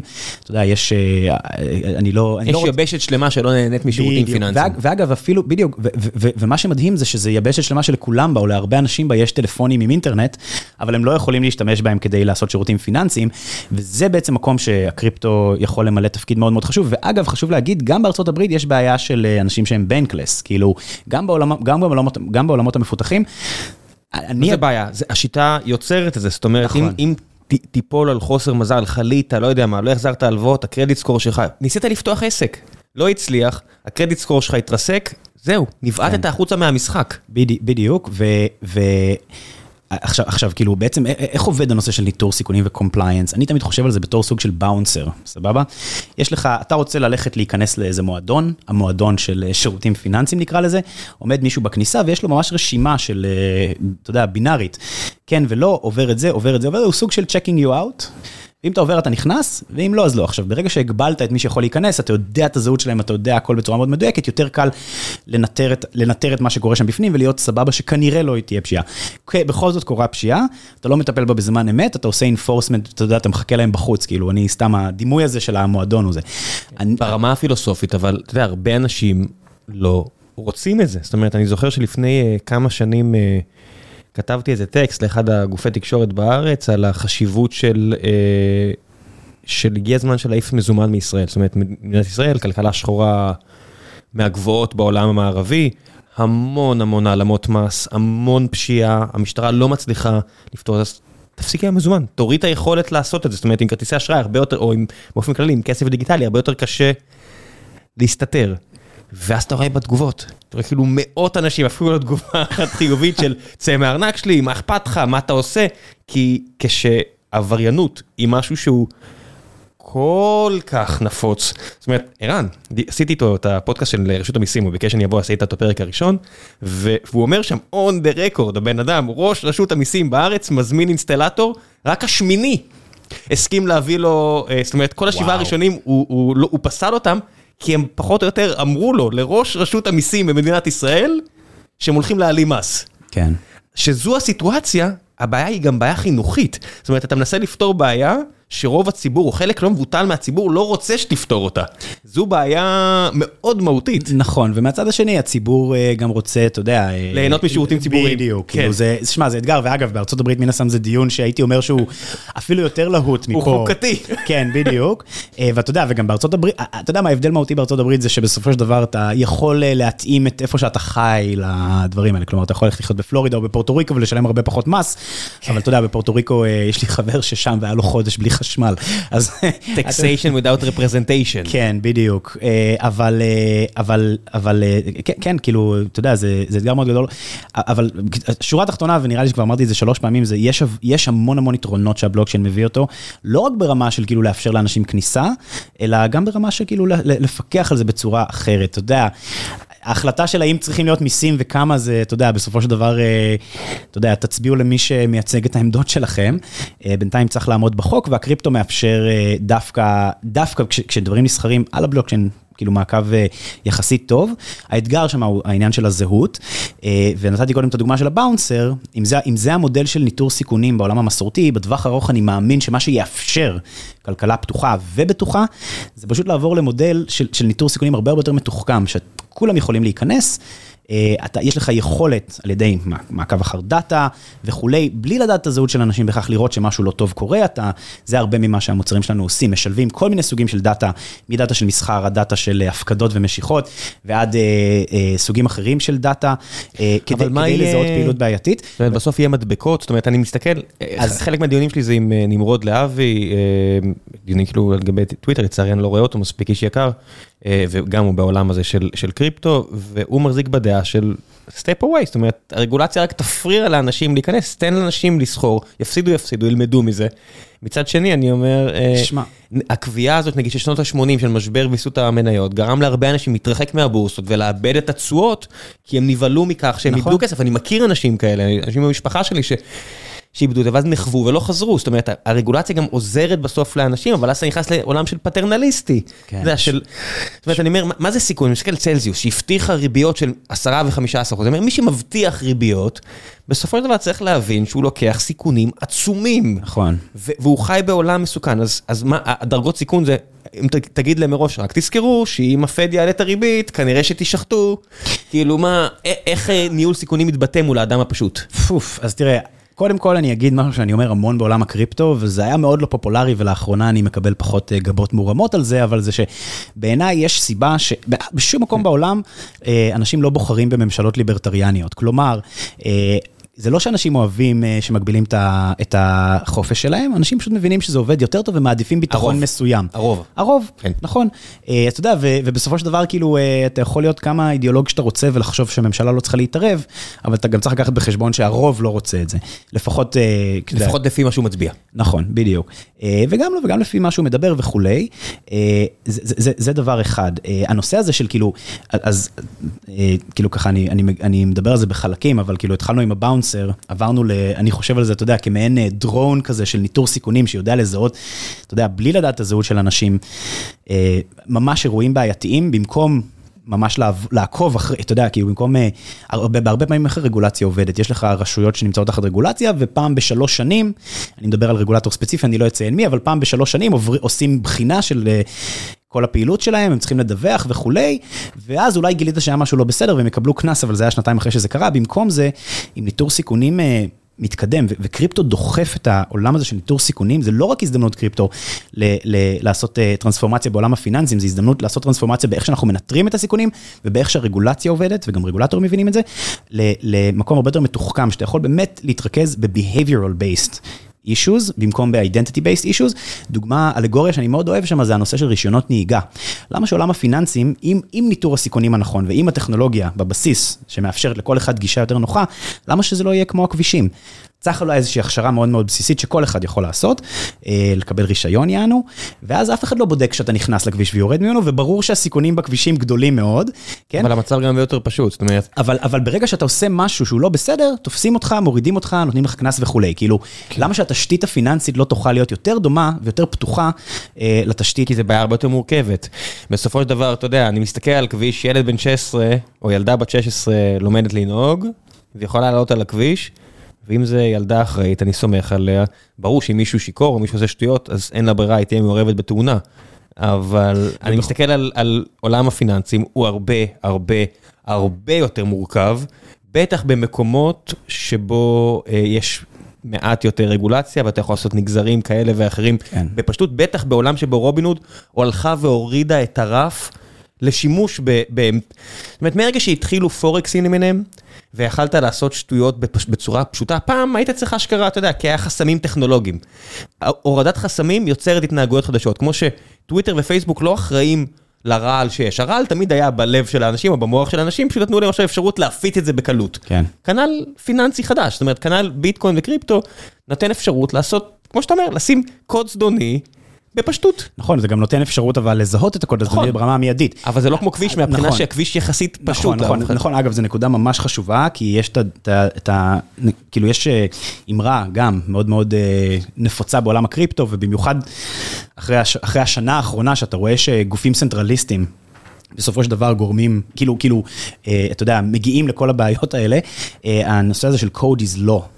כן, כאילו, בסופו של דבר, מה, מה, מה, מה הרעיון המדהים שבעצם אה, סטושי הציג ב-2009, ב-2009 עם הביטקוין? את זה שאתה לא צריך לסמוך על בן אדם, אתה במקום זה סומך על קוד, אתה שולט בכסף שלך, אתה אומר לכסף שלך דרך, כאילו, הבלוקצ'יין, עם איזה קוד אה, לעשות אינטראקציה, ואתה יודע מה כתוב בקוד הזה. אבל אתה צריך לדעת לקרוא קוד. הנושא הזה של סימפליפיקציה של סיכון בעולם הקריפטו ובמיוחד ה-Decentralized Finance הוא מאוד מאוד חשוב. אה, אני כן אגיד, אה, הרבה פעמים, אה, אה, אה, אתה יודע, אנחנו אנחנו מתחילים לחזור פה לדיונים המילטונים, אה, ג'פרסונים, אה, של כאילו יותר רגולציה, פחות רגולציה. פעם מחוקקים הם ממש חכמים. כן, מה. אני אגיד לך? האם האחריות צריכה, האם האחריות צריכה להיות על הרגולטור, אה, סליחה, על ה- על המדינה, או שכל אחד צריך להיות אחראי על עצמו? ככל שאתה רוצה שהדברים יהיו, ככל שאתה יותר טוען שצריכה להיות פחות רגולציה, אתה גם צריך להיות הרבה יותר כנה ולהגיד שהאחריות היא על, אנשים. אז, אז אתה יודע, מצד אחד להגיד כאילו צריך כלכלה פתוחה. ו-hold them accountable, כמו שהאמריקאים אומרים. אבל מצד שני להגיד כאילו שאתה יותר בטוח מבנק אה, ויותר קדוש מהאפיפיור, ואתה, ואתה יודע, ואתה יותר טוב מ, אה, אתה יודע, מכל הכלכלה המסורתית, זה לא הוגן. כאילו מצד אחד להגיד, אה, אל, אל תעשו לנו יותר מדי רגולציה, מצד שני כאילו, אתה יודע, להביא את, אה, אתה יודע, כאילו, אתה יודע, כל מיני מפורסמים שיגידו שזה העתיד, ואם אתם לא נכנסים עכשיו פספסתם, זה צריך לבוא בד בבד, וזה גם משהו שיש הבנה לגביו בתעשייה. אה, אנחנו ספציפית, אתה יודע, למשל, אה, בפברואר, אה, הקמנו Alliance, The Crypto Market Integrity Alliance, בשותפות, אה, זו הייתה יוזמה שלנו, בשותפות עם חברות כמו Coinbase, סירקל, Anchorage, Robinhood, Gemini, שהמטרה... רק אמריקאים מנית. מה אתה אומר? מנית רק אמריקאים. יש גם לא אמריקאים, Bitpanda, BitMEX, שאתה יודע, שאלה מעניינת אם הם אמריקאים או לא, כי נדמה לי שהם הם יושבים היום באסיה, אבל לא רק אמריקאים, כן הרבה אמריקאים, כי באמת בארצות הברית, בגלל, אני חושב, אתה יודע, זו ההנחה שלי, בגלל, בגלל הקשיחות והחשש מהרגולטורים שם, החברות הכי הכי אה, זהירות, כאילו, ואפילו ציבוריות, כמו Coinbase. אבל בשורה התחתונה הקמנו את ה-Alliance הזה, שזה בעצם pledge שחותמים עליו, אה, גם כדי, כאילו, כדי באמת להביע את המחויבות למרקט אינטגריטי והגנת הצרכן, וגם לאורך זמן לפתח, אה, אתה יודע, לפתח, אתה יודע, סטנדרטים וכולי, והאמת שממש בימים הקרובים אנחנו מפרסמים תוכנית. אה, הכשרה בעצם שפותחה על ידי יותר מ-20 ארגונים שחברים היום בקבוצה הזאת, כדי, אתה יודע, לאפשר, אה, אתה יודע, לאנשים ללמוד וכולי, אבל תראה, אין מה, כאילו, אני תמיד אומר שאנשים שואלים אותי איך, איך, איך כדאי להת, להתעסק עם קריפטו, אז אני אומר, כדאי, כלומר, יש, קורה פה משהו גדול, אני חושב שמי שלא עכשיו בוחן את זה לפחות, אה, מפספס הזדמנות, אתה יודע, לבחון את האינטרנט בשנת 91, אבל בזהירות ובהבנה שאתה חייב להיות אחראי למה שאתה עושה, כי זה כן עולם שהוא פחות מפוקח, אה, ואם אתה חייב להיות אחראי למה שאתה עושה כשאתה עובד מול בנקים, אתה חייב להיות אפילו יותר אחראי אה, בעולם כמו שקריפטו שהוא פחות מפוקח. כן, וההבנה שאף אחד לא שומר עליך, זאת אומרת, הכסף בפקדונות בבנקים הישראלים, אני יודע שאתם חושבים שמישהו ערב לו, אבל לא, אין שום חוק שמסדיר את הערבות על פקדונות בבנק. אם בנק לאומי היום נופל, כנראה שממשלת ישראל תדאג לכם, כמו שהיא דאגה במקרים אחרים, כנראה. כן. זה לא מוסדר בשום חוק במדינת ישראל, מצטער שאני מחדש לכם, אין שום הבטחה לכסף שלכם בבנקים. אבל בגלל שמספיק אנשים עושים את זה, ובגלל שהממשל רוצה יציבות ופחות בקטע של מהומות ברחוב ושריפת מכוניות, הוא כנראה ידאג לכם. כנראה. כן. בקריפטו, כנראה שלא ידאגו לכם, כי זה עדיין למעט מעט אנשים, ואפילו יש מבין הרגולטורים ומבין האנשים החזקים, כאלה שמצביעים ויגידו, יופי. זאת אומרת, כי הם לא רוצים שיזיזו להם את הגבינה. נכון, ואגב, בארצות הברית, אה, אני אגב לא ידעתי שאין חקיקה, ב- אין איזשהו חוק בארץ. שיוצר פקדונות, בארצות הברית כמובן יש ביטוח של כן. FDIC, נכון? אם אני לא טועה, עד בהרבה מדינות יש 250 עד אלף דולר. בדיוק, עד כן. 250 אלף דולר, מדינות אחרות זה פחות. כן. כן. אה, בארץ זה לא מוסדר בחוק. אבל, אבל, אבל 100 אחוז, ואגב, אתה יודע, זה, גם, חלק מהעניין, אתה יודע, לפעמים אנחנו, אה, אה, אה, יש נטייה להיכנס לשאננות בכל הנוגע לבנקים ואיך שאנחנו מתנהלים מולם. בנוגע בסופו, נכון, בסופו של דבר, כאילו... אה, זה לא שאני, אתה יודע, אני, אין לי ספק שיש שם המון אנשים שרוצים לעשות טוב ובאמת אה, רוצים לחיות את מה שאמרת שרקפת רוסק עמינח אה, אומרת, אבל... אמרתי, זה מה שהיא אומרת, אני לא יודע כן, מה עובר בין האוזניים, אמרתי מה היא אומרת. אבל, אבל- זאת אומרת, האמירה הזאת שהמטרה היא להגן על כסף של אנשים, אבל אתה יודע, זה, כמו שאמרת, זה כל כך מורכב, יש כל כך הרבה אנשים שמתעסקים בזה, תמיד יהיו מה שנקרא bad apples, וגם תמיד יהיו פשוט פאשלות. כן. תשמע, bad apples זה כשזה מפסיד. זה האמת על יזמות. זאת אומרת, אנחנו חווים את זה עכשיו. לפחות אני צריך לחוות את זה מ... וזה הקטע שאתה לא מבקש את זה. זאת אומרת, הנה, פה פסטרים האלה מביאים לך פרסים, והכל, ומזמינים אותך והכל, ואנחנו מאוד ניסינו להימנע, ולא, ולא צייצתי על הדברים האלה, ולא, אתה יודע, מביאים לך את כל הפרסים המזורגגים האלה של התעשייה, ואתה אומר, תודה רבה, תודה רבה, אל תיעלבו עיתונאים, אבל גם אתה היית פעם עיתונאי, ואני אומר, אני גם יודע מה המחיר מהצד השני, שברגע שתתחיל לפשל, וכל החברה לפעמים מפשלת, יגידו, הנה ההוא שזכה בפרסים והכל, אתה יודע, זה, כי, זה, כי זה צריך רעש, הרבה אנשים צריכים לדבר, צריכים את הלייקים, צריכים את הזה, כן. ובקריפטו חווים את זה נכון. ב-high intensity. לגמרי. זאת אומרת, רק להוריד את הווליום, הרבה פעמים זה בחירה ששכרה בצידה, אבל מה לעשות, כשאתה מנצח, גם אתה מרוויח יותר כסף, יש לך פוטנציאל פה להתפוצץ בעולם הזה. כן. זה גם כיף, כי מרעיפים עליך תשבחות והכל, אבל יש את הצד השני. זאת אומרת, אתה יודע, זה, זה כמעט תמיד אה, מאוזן, בלי כן. ללכת פה לפילוסופיה בשקל מאסיה, אבל זה כמעט תמיד, זה מתאזן. כן. שמע, יש לי חבר אה, טוב, אלכסנדר רויאל, הוא רגולטור בריטי לשעבר, היום הוא אה, עובד ב-Galaxy Digital, אני בדיוק אה, נוסע ללונדון לעשות איתו פאנל שבוע הבא. הוא אמר לי פעם אמרה שאני מצטט אותה מאז, הנושא הזה של חוסר בהירות רגולטורי, כאילו מה שנקרא regulatory and clarity, שהתעשייה מאוד מלינה עליו, מתלוננת עליו שנים. זה חלק בלתי נפרד מפיתוחים טכנולוגיים חדשים. אה, זה מאוד מתסכל, אבל זו גם הזדמנות פשוט לעשות את הדבר הנכון. אתה קובע דברים בשטח, צריך להגיד את האמת. כאילו, כן, נכון, ובסופו של דבר, אתה יודע, זה משהו שאנחנו חושבים עליו הרבה בתור, אה, אתה יודע, יזמים של חברה, כלומר, האם כדאי להעלות את הוואליואציה, האם כדאי לגייס עוד, האם כדאי, כמה, כמה, זה, כאילו, אין מה לעשות, יזמות זה תמיד משחק קצת של כאילו, אתה יודע, אתה, אתה מנסה, ניהול אתה, אתה רואה סיכונים. מה יכול להיות, אתה, אתה רואה מה יכול להיות ואתה מושך אנשים איתך, חייבים לעשות את זה בצורה אחראית. כן, אתה יודע, בסוף אה, ת, תלכו לראות את אה, פני צלקת, ויש שם את הביטוי של טוני מונטנה שאומר, אל תהיה חזיר, אל תהיה חזיר. Don't be a hazard. Don't be a חזיר, ובסוף, אה, כמו שהמציאות מראה לנו, גם אם אתה ממש מנסה שלא, משחק תמריצים דוחף אנשים להיות חזירים. יודע, אני סופר מוריד את הכובע בפני מי שבתקופה של גאות מוחלטת ידע להוריד סיכון, to de- to de-risk himself. כן. זה נורא קשה. כן. זה נורא נורא קשה. ו- ושוב, זה, אני ממש, אני לא יודע אם אתה גם שמת לב לזה, תגיד לי, כאילו אולי זה רק אני, אבל, אבל אני, אני ממש מרגיש שיש הרבה יותר דיבור על הנושא הזה של, אה, כאילו, אתה יודע, endless growth, constant growth, כל הזמן, כאילו, במקום, במקום, במקום כאילו, באמת קצת לחזור לפונדמנטלס, לנושא של, אה, אתה יודע, של, של, אה, אתה יודע, של, של אשכרה להיות, אה, כאילו, לבנות משהו, לבנות משהו יציב? משהו יציב ואמיתי, אה, וכמובן, ואגב, בסופו של דבר, רוב- אני מאמין שרוב החברות שמצליחות זה זה, כאילו, כמובן, אבל שיש יש גם מקרים שלא. רוב החברות שמצליחות זה זה, 100% מהחברות שישרדו זה זה. זאת אומרת, כן. אם אין לך על מה להישען, אתה תיפול ברוח חזקה. זאת אומרת, לגמרי. אין, אתה לא יכול לעבוד על כולם כל הזמן. לגמרי, ו- וגם כאילו, אתה יודע, אני, אה, זה קצת מביך, כי אני לא יודע אם אתה רואה, אבל גם כתוב לי על החולצה, Sunlight is the best disinfectant, וזה גם מקועקע לי על היד. אני- אני ערב, יש לו על ה- על ה-bicep שם, זה bicep נקרא באנגלית? איך נקרא נראה לי? אני לא. שכן, אבל אני לא כל כך בענייני כושר, אז אני כן. לא רוצה להתחייב. הצד של היד, רשום לו שם אה, הביטוי של אה, שמש היא המחטא הכי טוב. כן, זה ציטוט של, אה, שהוא במקור אה, מפסק דין של אה, השופט לואי ברנדייס, שהיה השופט היהודי הראשון בבית המשפט העליון האמריקאי, אני למדתי באוניברסיטת ברנדייס בבוסטון. אחד מהרגולטורים הגדולים בתולדות כנראה ה-150 שנה האחרונות, איש אידיאולוג מדהים, לא סתם יש רחובות על שמו גם בארץ. לגמרי, הוא גם היה, הוא גם היה ציוני גדול, כן. אה, אה, ואני כמובן אה, מאוד התחברתי לזה מאז ומתמיד, מהזווית של עיתונאות.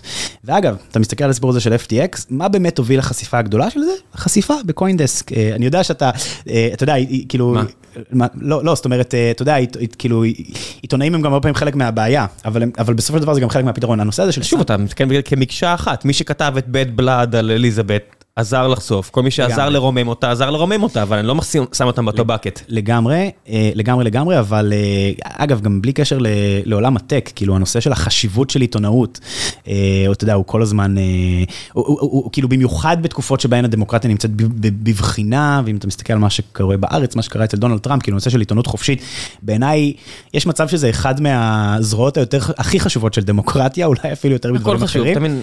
נכון. הכל חשוב. אבל, אבל נכנ... מה שכרגע כואב, הוא כרגע, זה כמו ב- כן. כמו בסטארט-אפ. כן. מה הכי חשוב כרגע? מה שכרגע בוער לי. זאת אומרת, יש את הדיבורים האלה על המטריצה של אה, חשוב מיידי, לא חשוב לא מיידי, כל הדברים האלו, אתה יודע, חשוב לא חשוב מיידי, לא מיידי, זאת אומרת, זו מטריצה של 2 על 2. בסופו של דבר, מה שבוער כרגע תופס את התשומת לב, וכרגע עיתונות בשפל היסטורי, זאת אומרת, יחס ל-150 שנה האחרונות, אז עכשיו אנחנו תופסים שזה מה שחשוב. בית המשפט העליון בארצות הברית, אה, עושה דברים של פחות מתאימים לחצי מהעם שם, אז עכשיו הם יגידו שזה הכי חשוב, זאת אומרת, ככה זה. לגמרי, אה, לגמרי, לגמרי, לגמרי, זה האמת שהפרופורציה הזאת היא כל כך חשובה, כאילו כן. לזכור לפעמים שתמיד הכל נראה הכי חמור ברגע שאתה נמצא בו. אה, כן. אבל אה, חזרה ללו- ללואי ברנדייס ולסאנליד is the best disinfectant, זה משהו שכאילו אני תמיד מאוד האמנתי בו, ובסופו של דבר בסולידוס אנחנו מאמינים, כאילו זה אחד מה-company values שלנו, גם ברמה של... אתה יודע, תקשורת פתוחה, אתה יודע, ישראלית שהיא כמעט אה, חצופה לפעמים, אבל, אבל אה, לא פחות חשוב, גם זה, זה מה שאנחנו מנסים לעשות בשוק. לה, להכניס יותר daylight למקומות ש... אה, ש- sunlight למקומות שהם עדיין חשוכים, ואתה יודע, כשקורה משהו... כשקורים דברים כמו שקרו uh, בשנים האחרונות, כי בשנה האחרונה, אתה יודע, לא מס, אין מספיק sunlight. עכשיו, sunlight זה לא רק שדברים יהיו חשופים, זה גם שיהיה אפשר להבין אותם. כן. דיברת קודם על העניין הזה של כאילו, זה כאילו, איך קשה, מורכב. כאילו הכל, הכל נמצא בקוד, אז הכל ודאי, זה אחלה, אבל אתה יודע, אני לא קורא קוד. אה, אבל שוב, אה, אז השאלה היא איך אתה מגשר על זה, ובאמת לוקח את היתרונות שדיברנו עליהם, של בלוקצ'יין. השקיפות, העובדה שאפשר לעקוב אחרי זה, העובדה שלא צריך שחקן ריכוזי, אה, אבל... מגבה אותם בניטור של הסיכונים, הפשטה של הסיכונים, אה, ובסופו של דבר, אה, לי, אתה יודע, אין ספק שזה הולך להוביל למקומות מאוד מאוד טובים. שוב, לא להחליף גם. מאבדים פה אבל יכולות, זאת אומרת, צריך לשים את זה על השולחן, ש-Sunlight is the best uh, whatever, זאת אומרת, איך שאתה- מאיזה זווית שאתה לא רוצה להסתכל על זה, אבל יש מקור, יש אה, דוגמאות מההיסטוריה העכשווית שזה, אה, שהחשכה עזרה, זאת אומרת, אני אתן דוגמה, ואני לא מסתכל על דיקטטורות, יפן, מדינה מערבית ליברלית, זאת אומרת, גם אם זה במזרח, באופן יחסי למבט אה, אירופוצנטרי, אה, היה תקופה בסוף שנות ה-90 שהם היו במשבר כלכלי עצום, והיה חשד ל-run on the banks, זאת אומרת, זה משהו שבסוף מה שהורג את רוב המוסדות הפיננסיים, כמו FTX עכשיו, מהמם. והם ביקשו מעיתונאים לא לסקר את זה, הם אמרו, תנו לנו 12 שעות להרגיע את המערכת, ובגלל שיפן היא מדינה עם תרבות כל כך מיוחדת, עיתונאים נתנו להם את ה-12 שעות האלה, וזה הציל את יפן, זאת אומרת, זה סיפור שאני מניח שרוב האנשים לא מכירים, 98 או 99, 97, משהו כזה, סוף של 90, והעובדה שלא הייתה שקיפות מיידית בכל רגע נתון, עזרה. כיום, עם טוויטר, שהכל פתוח, גלוי, הסיכוי להיסטריה, על, בכל מיני מקומות שאתם רואים. זאת אומרת, אני, אני, תשמע, אני מסתכל אה, עכשיו על מה שקורה באוקראינה.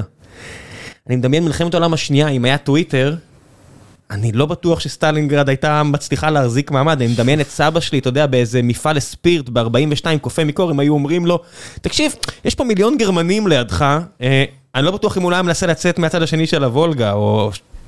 אתה יודע. אז א', אה, אתה יודע, אני לא, אה, אני לא איזה רדיקל, אה, על 100%, אגב, גם מה שאתה אומר נגיד על הספורז עם יפן זה קיים גם בארץ. אה, אני שירתתי בדובר צה"ל, אה, יש, אה, יש הבנה שיש דברים שצריך אה, לא לחשוף אותם, ו- והרבה פעמים זה לא בגלל חוק הצנזורה, אלא בגלל שאתה יודע, למשל, אחריות. רוצים לוודא שהמשפחות, חס וחלילה, של אה, מישהו שנפגע, לא יודעות על זה מהתקשורת. באסון השייטת, אימא ראתה את הראש של הילד שלה בחדשות לפני שהיא ידעה מזה. בואו, זה המדינה שלנו, זה הסיפור.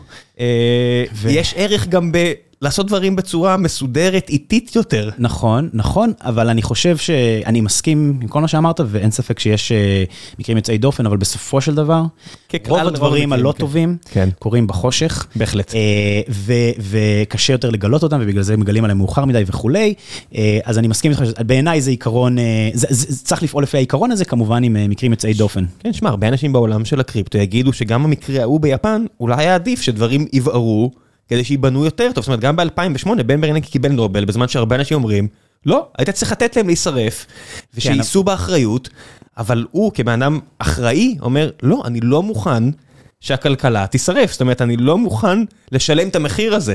והרבה אנשים בעולם הקריפטו אומרים, כן, תן את השמש, ומה שיהיה יהיה, אחריות קיצונית וגם accountability קיצוני. זה פשוט משהו שרוב הרגולטורים לא מוכנים, כי הם שמרנים מטבעם, הם רגולטורים. כן, שמע, אנחנו, אה, המנכ"ל שלנו ראיין את אה, אה, דן ברקוביץ, בזמן שהוא הוא היה אה, אחד מנציבי הרשות אה, למסחר בסחורות, ה-CFTC בארצות הברית בזמנו, אה, ודיברנו איתו על DeFi, זה היה עוד בסוף 2020, כאילו, אתה יודע, לפני DeFi summer, שזה כאילו באמת הייתה צמיחה מטורפת וכולי, אה, ואתה יודע, והוא אמר, כאילו, אני מבין שיש אנשים שחושבים שהשוק הזה צריך להיות פתוח, ואנחנו לא ניתן לזה להיות אה, שוק הובזיאני, שבו כביכול האחריות היא אה, רק על המשתמש קצה, בזמן שבאמת ברור שאין אין, אין לו יכולת שורד. להבין את כל הסיכונים וכולי. אה, כי יש מחיר לסחורות, אתה יודע, כשעושים ספקולציה על חיטה, יש משבר פוליטי במצרים. כשעושים ספקולציה על סילבר, יש משברים בעולמות הטק, זאת אומרת, כן. יש מחיר לספקולציות האלה, אמיתי. נכון, ונכון, ובסופו של דבר, כאילו, כמו הרבה דברים אחרים, אתה אמרת קודם, לא, אה, לא, לא, לא ניכנס יותר מדי לעומק לכל מיני פילוסופיות מזרחיות, אבל זה איזון. כן. ויש, צריכים להיות צדדים שמושכים לשני הכיוונים. אה, אתה יודע, אה, שוב, המילטון וג'פרסון, כאילו, צריכים להיות פרוגרסיביים שרוצים לזוז קדימה, וצריכים להיות קונסרבטיביים שרוצים להישאר במקום. ואתה יודע, ואתה רואה את זה גם בתוך עולם הקריפטו, כאילו, ואתה רואה את זה גם, גם על הספקטרום של אה, Decentralized versus אה, Centralized, אתה רואה את זה גם על הספקטרום של תחת רגולציה ופחות רגולציה, אה, שזה אגב משהו שקיים גם בכלכלה המסורתית, אנחנו חושבים על זה כ super regulated, אבל אתה יכול גם ללכת, אתה יכול ללכת לסחור בניירות ערך, ואתה לא יכול לזוז ברגולציה, ואתה יכול ללכת לסחור ב penny stocks ולעשות מה שבא לך, כאילו, כאילו זה עניין של הרחבה של אה, הספקטרום. כאילו, אתה יודע, אתה יכול לעשות מה שבא לך, כי רוב הסיכויים שלא תיתפס. החוק כן מכסה.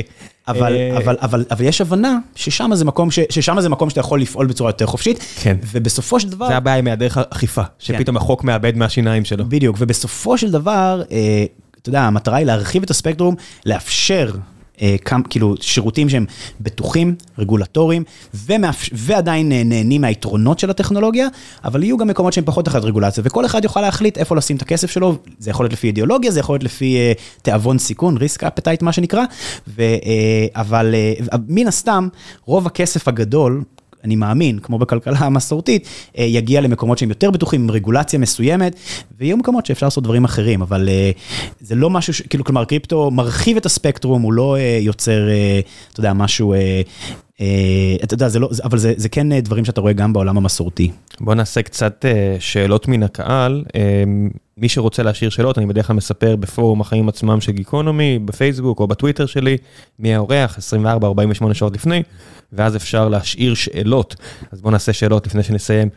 אה, ליאור טפר שואל, האם לדעתך צריכות להיות הגבלות כלשהן על מניות מסוגים שונים, כמו לדוגמה מניות השליטה של מרק צוקרברג בפייסבוק? אז פה זה כבר שאלה על משטר תאגידי. זאת אומרת, כן. אם, אם דעתך כמי שמתעסק ברגולציה ואוהב את הדברים האלו.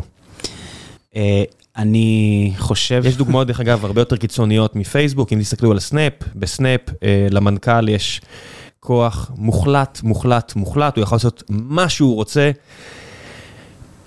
אה, למי שלא מכיר, בסופו של דבר יש אה, מניות שליטה, בסופו של דבר שיש אה, IPO, יש הנפקה, אז יש איזשהו יחס. לציבור למשל יש פחות כוח, נגיד מניה של הציבור שווה נגיד עשירית מהכוח של מניה רגילה, זאת אומרת, ואז זה מגביל את היכולת להפעיל לחץ על המנהלים של החברה אם קונים מספיק מניות, אז יש חברות שבהן זה אפשרי יותר, נניח טסלה, יש חברות שזה אפשרי הרבה הרבה הרבה הרבה פחות, כמו סנאפצ'אט, דעתך.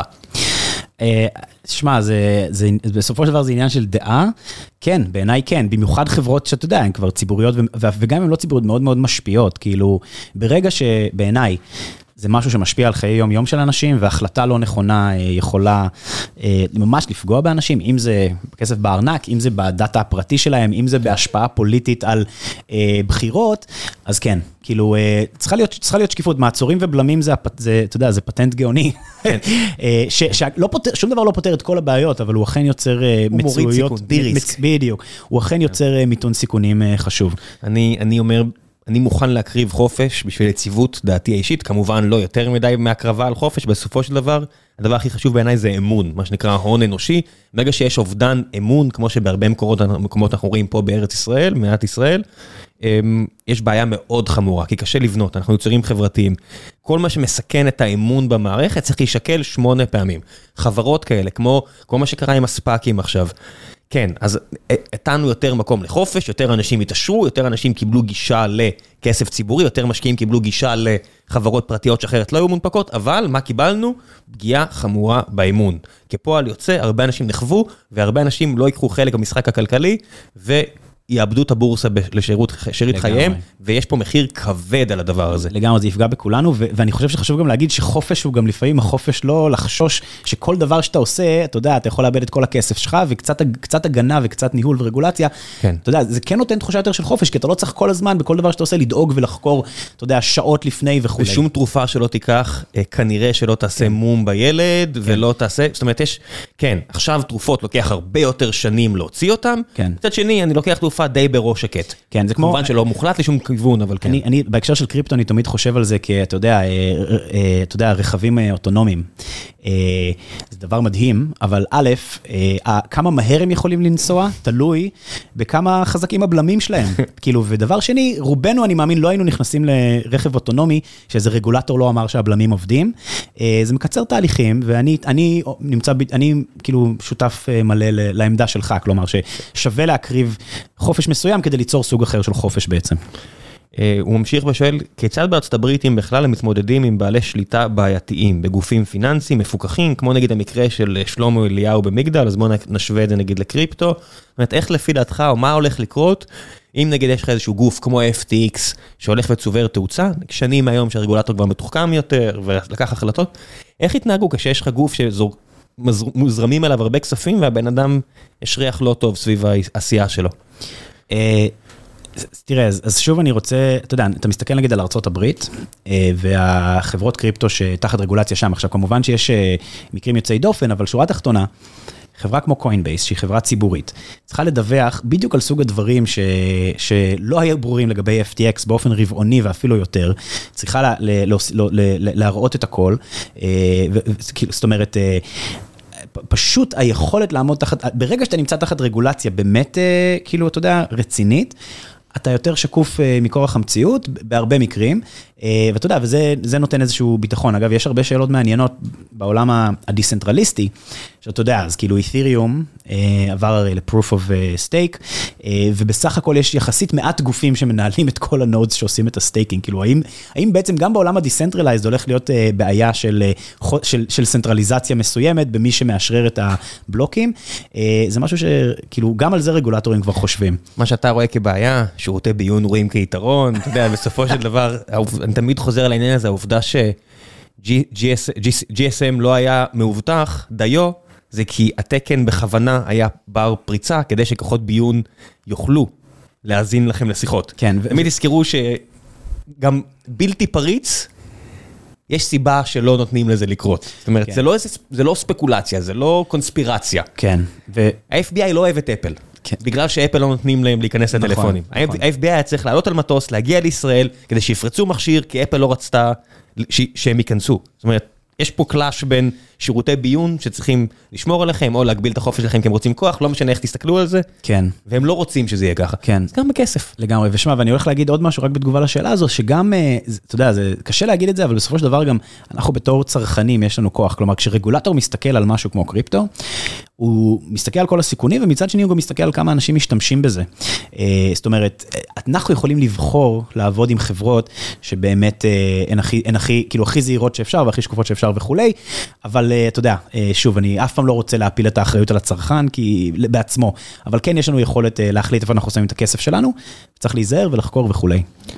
ארי פנאיה שואל, מה יחס הרזרבות שרוב בורסות הקריפטו מחזיקות? האם על כל מטבע שנקנה בדולר מוחזק דולר אמיתי בחשבון נאמנות מפוקח, או שהפיאט נכנס לבורסה והוא בעצם יושב על המאזן של הבורסה ונתון לשיקולים גחמות של המנהלים, וייתכן שהוא מושקע באפיקים עתירי סיכון ללא ידיעת המשקיעים משתמשים.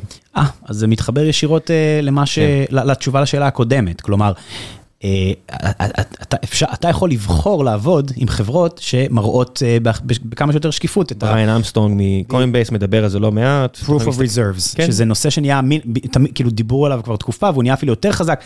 ממש חברות שמראות, זה הארנק שלנו, ככה אנחנו מחזיקים, וזה ה-liabilities שלנו, לשם הכסף הולך.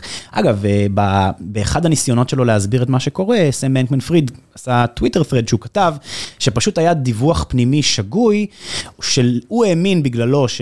אה, אתה יודע, אף אחד, 0x מהנכסים של אה, של FTX, כאילו של של יוזרים על FTX, הם כרגע leveraged, ויש 24x אה, ביחס לחובות, ובעצם זה היה לא נכון. אני מציע לארי לעשות גוגל, קריפטו, proof of reserves, יש יש המון דיבור על זה בשבוע האחרון, וממש, יש אפילו טבלאות של איזה exchanges מראים את ה... כאילו כבר חשפו את ה-proof of את ה-reserves שלהם, וגם איזה, הוסיפו גם חשיפה של ה-liabilities שלהם, ושוב, יש פה הזדמנות גדולה. גדולה בגלל שמדובר בנכסים אה, מבוססי בלוקצ'יין, ליצור שקיפות, לא רק ברמה של דיווחים, אלא גם ממש בזמן אמת. איפה הכסף, האם פתאום הייתה איזה תנודה לאנשהו, כשזה יושב על בלוקצ'יין עקרונית זה משהו שחשוף לציבור. אז אה, אה, שאלה מצוינת, ויש דרכים לעשות השוואה בין הגופים שמציעים את השירותים האלה, כדי לשים את הכסף שלך במקום שמרגיש נכון. כן, אז יש פה שאלה שלא בהכרח קשורה לדיון, אבל אני כן, לא שאלה, אמרה, אז בנוגע למה שגם מה שאני אמרתי, גראוצ'ו, אה, משתמש מטוויטר שהוא לא מזוהה, רשם עד כמה ל-FDA יש חלק במחיר, במחיר המופרז שהאמריקאים משלמים על תרופות בפרט, ועל מערכת הבריאות בכלל, אז הוא מפנה אה, לשיחה אצל לקס פרידמן של אה, בלאג'י, סריניבאסן, שהיה CTO של, באסן, אה, של קוינבייס נראה לי, או של רובינהוד? כן. של קוינבייס? קוינבייס. אוקיי, אחלה בן אדם, דובר מאוד מעניין, מדהים. איש מאוד חד, אה, ברור שלא מסכים עם כל הדברים שהוא אומר, כי בדרך כלל אנשים מאוד חכמים. בגלל זה זה מעניין. כן, מאוד אוהבים להריח את הפוקים של עצמם, כמו כולנו. אה, אז הוא מדבר על מערכת רקובה מהשורש, שמונעת מחברות חדשות להיכנס לתחום, ואכן, אירחתי פה לא מעט אה, יזמים בתחום הפארמה, שמספרים על כמה קשה בסוף לעבור את ה-FDA, וכל רגולציה גם היא נרכבת. כן, לוקח בחשבון, ברור, ברור, ברור, ברור, הערה נכונה, לכו להאזין לבלאג'י אצל אקס פרידמן, ארבע שעות של חפירות, אתם מוזמנים. כן, אני כן. האזנתי, היה מאוד מעניין. אני, אה, כן, כן, הוא גם נכנס שם על, אה, אתה יודע, אה, The New Nation States, שזה בעצם קריפטו וכולי, זה- זה זה האזנה קשוחה, אבל סופר מעניינת. כן, דורון אירח פה את נאס, אה, שגם עשה פרק עם סם בנקמן פריד, ו- ו- והוא מדבר על זה גם, ולא יודע, בסופו של דבר אני תמיד הולך ל-first principles כאלה, ואני אומר, למה יש מדינה? בסוף, בסוף, בסוף, כי אני רוצה שמישהו ישמור על גופי ורכושי, ו- ואני לא רוצה לחזור למקום שאני משלם לשכירי חרב שיעשו את זה. כן, זה שילוב מצוין בין יעילות ל- ל- לביטחון אה, בסיסי, כאילו שאתה לא צריך כל הזמן להסתכל מאחורי הגב. או, או לחילופין, אני יודע שמישהו בא. זאת אומרת, כן. זה היה פה. איפה שאנחנו כרגע מקליט, זאת אומרת, תסתכלו על המבצרים האלה של הצלבנים פה, למה היה את הדברים האלה? כי אם היית הולך על הדרכים של ארץ ישראל עד ממש ממש לאחרונה יחסית, היסטורית, היו שודדים ורוצחים אותך. זה מה שהיה. כן. אה, בשביל זה יש מדינה. ושמע, ולגבי הנושא הזה של תרופות, אתה יודע, אני, אני חי אה, בארצות הברית כבר 11 שנה. אתה בבוסטון? אה, עב- עברתי לבוסטון ללימודים, אני כבר בניו יורק חמש שנים. אה, נכון, אמרת ברנדייס, אז כן. הנה, אתה בעולם- הפארמה, כן, בפארמוויל. כן, כמו שאומרים אה, היום אני, I'm not from New York, I'm from Brooklyn. אה, אבל אה, אתה יודע, דיבור נגוע. תמיד קצת הרגשתי את זה מהזווית של מישהו שהולך לקבל תרופות, שכאילו, בואנה, למה אני צריך לשלם כל כך הרבה, יש לי ביטוח. האמת שלאחרונה, סתם בתור המלצה, יש סדרה מדהימה בהולו, היא מבוססת על אה, תחקיר עיתונאי, שנקראת דופסיק, אה, על הסיפור של משככי כאבים בארצות הברית. מעולה, מעולה, מעולה. המלצה חמה. סדרה פשוט מדהימה. אנחנו עובדים איתם עכשיו, ובדיוק. אתמול אמרתי להם, רק בגלל זה אני רוצה לבוא איתכם. יש לי כן. צמרמורות רק כשאני חושב על זה, כאילו, פשוט מטורף המערכת יחסים שם. כמובן שזה, זה, כאילו, המערכת יחסים בין החברות לממשל, שמי שאישר את הכיתוב על המשככי כאבים, שנתן את התחושה שזה לא ממכר, זה בעצם אה, מישהו שעד חודשיים לפני, אה, שאישר את זה וחודשיים אחר כך כבר היה בחברה וכולי. אתם בעלי מניות של טבע? נהניתם גם מזה? בשיא. כן, או כן. סבלתם כשזה הפסיק. אה, כן, בקיצור, לי זה ממש אה, סיבר, לא סיבר את האוזן, אבל סידר את הלהבין מה קורה שם. בסופו של דבר, האמריקאים כאומה משלמת פי שתיים בממוצע מכל מדינה אחרת במערב על שירותי הרפואה שלה, ומלבד במקומות שזה ממש טוב, שזה הכי טוב בעולם, זה לא, זה לא ממש טוב. כן. וזה עולה פי שתיים כן. בממוצע. כן. יש בעיה. זאת לא, מה, אני- יש, יש שם בעיה מאוד מאוד עמוקה. כן, יש כמה דברים שאני עד היום לא מצליח להבין הברית, אחד מהם זה הנושא הזה של אה, שירותים רפואיים ותרופות, אחד מהם זה הנושא של חינוך, וכאילו, אתה יודע, שפשוט קשה להבין איך אה, לא יותר אנשים שם מבינים שזה לא סביר, בעיניי. לא יודע, יש הרבה דברים בארץ שאני מבין שהם לא סבירים, אני פשוט לא...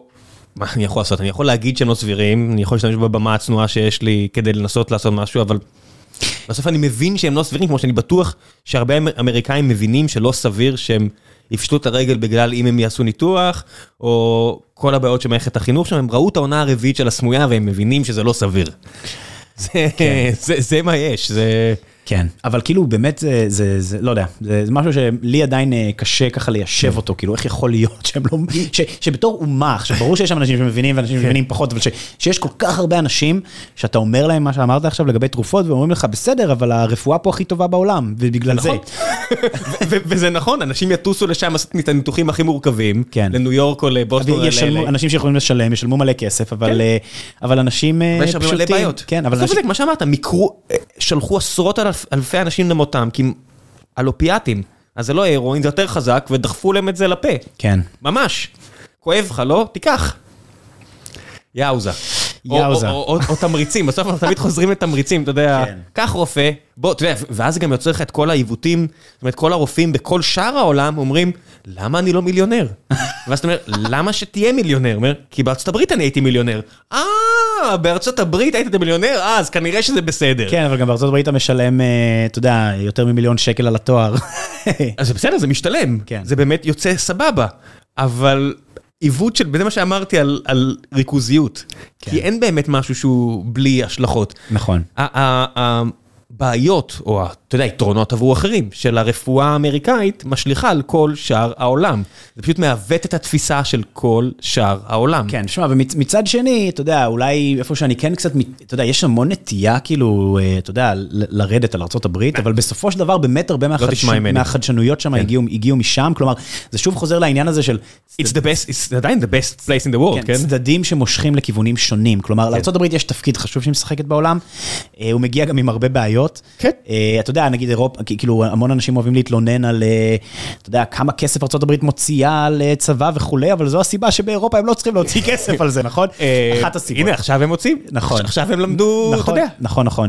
כן, באופן כללי, האיר- האירופאים יכולים להפסיק כן. להתנשא על כולם. כאילו הנושא הזה של כמעט בכל דיון, בכל גוף, בכל תופעה, יש צדדים שמושכים לכיוונים שונים, וככה זה אמור לעבוד.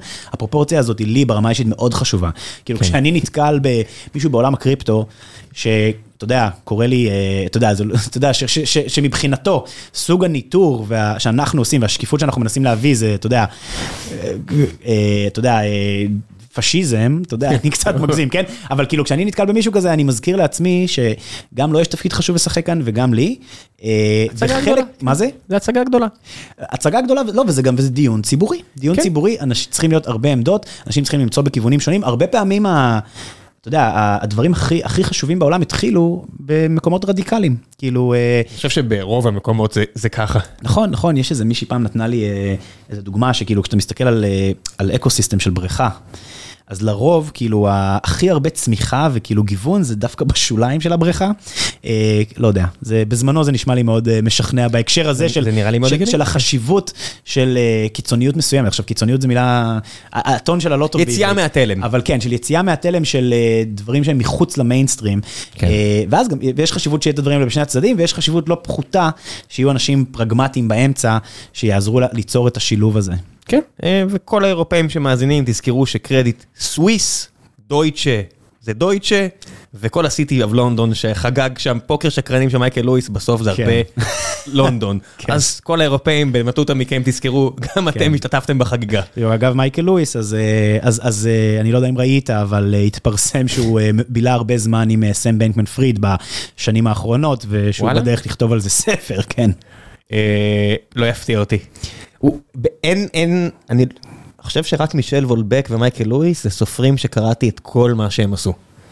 אין, אין ספר של מייקל לואיס שלא קראתי אותו, כולל אה, שטויות שהוא כתב על טראמפ. שאתה אומר, אוקיי, מיהרת פה, זה לא כזה מעניין, אבל בסדר, אני אקרא את זה, זה עדיין, אתה יודע, גיליתי דברים חדשים, אבל זה באמת, אה, אני לא יכול שלא לקרוא, זה באמת סופר חשוב, אני, הוא, אתה פשוט מסתכל על הסיפור הזה מהצד ואתה אומר, וואו, אני כבר רואה מי הולך לשחק את הדמויות, אני כבר רואה, אתה יודע, זה, זה. כל כך הרבה יותר גדול מכל דבר אחר. לגמרי. ואגב, אתה, first of all, you, אתה, you one-upped me, כי אני לא חושב ש... אולי יש סופרים שקראתי את כל הספרים שלהם, אבל זה בגלל שיש להם ספר אחד או שניים. לא, אה, לשניים האלה יש הרבה. אבל כן, כן, זה כאילו, אז, אז לא קראתי את כל הספרים שלהם, קראתי הרבה של שניהם, ו, ובאמת שמייקל לואיס זה פשוט מדהים איך הוא מסוגל אה, לפש... כאילו לגרום לך להבין בצורה, כאילו שהיא גם נורא מעניינת, כאילו נושאים נורא מדהים. מורכבים. לא, לא, הוא באמת איש מדהים. כן. הוא... אנחנו על מייקל לואיס הסופר, יש מייקל לואיס בארץ, אני בטוח שגם הוא אחלה. אני מדבר על מייקל לואיס הסופר, האמריקאי, כן, כן, כן, שכתב כן. את פוקר שקרנים בשנות ה-80, ומאז אה, כותב הרבה מאוד ספרים אה, כלכליים. The Big- Short, איך קוראים לזה בעברית? לא יודע, The Big Short, אה, מי שראה ראה, אה, היה גם סרט, גם ספר, פלאש בויז עכשיו על הבורסות היה מעולה, מן הסתם, מאניבול, הרבה אנשים מכירים, זאת אומרת, זה סופר מאוד. פורה כבר 40 שנה. אז מישהו הדליף בטוויטר בעצם מייל שההוצאה, אתה יודע עכשיו זה הוד- הודלף בטוויטר, אני לא, לא, לא ערב לאמינות של זה, אבל מייל שנשלחה מההוצאה שלו, שנשלח מההוצאה שלו לאנשים, שבעצם כתוב, זה, זה יצא באותו שבוע של הסיפור של FTX, כאילו, מייק, מייקל בילה הרבה זמן עם סם בנקמן פריד בחצי שנה האחרונה, שנה, שנה, חצי שנה, שנה האחרונות, אה, והוא עדיין לא התחיל לכתוב את הספר, אבל אה, תגידו לי אם זה מעניין אתכם, הזכויות. כן, אה, אם אתם רוצים, יש פה זה, כן, שמע, זה... כן, הוא גם עבר טרגדיות האחרונות בזה, שיהיה רק טוב, אני חושב שהבת שלו מתה בתאונות דרכים, ו... כן, זה, אל תקנו אף פעם במה שאחרים, אתם לא יודעים אה, איך נראה הצלחת, איך נראית הצלחת שלהם. יאללה, תכף אה, די ג'וב, יש לי עוד שלוש דקות לפני שאני הופך לדלת. תודה רבה רבה רבה. התענוג היה כולו שלי, אה, תודה לך ותודה למאזינים. ביי ביי.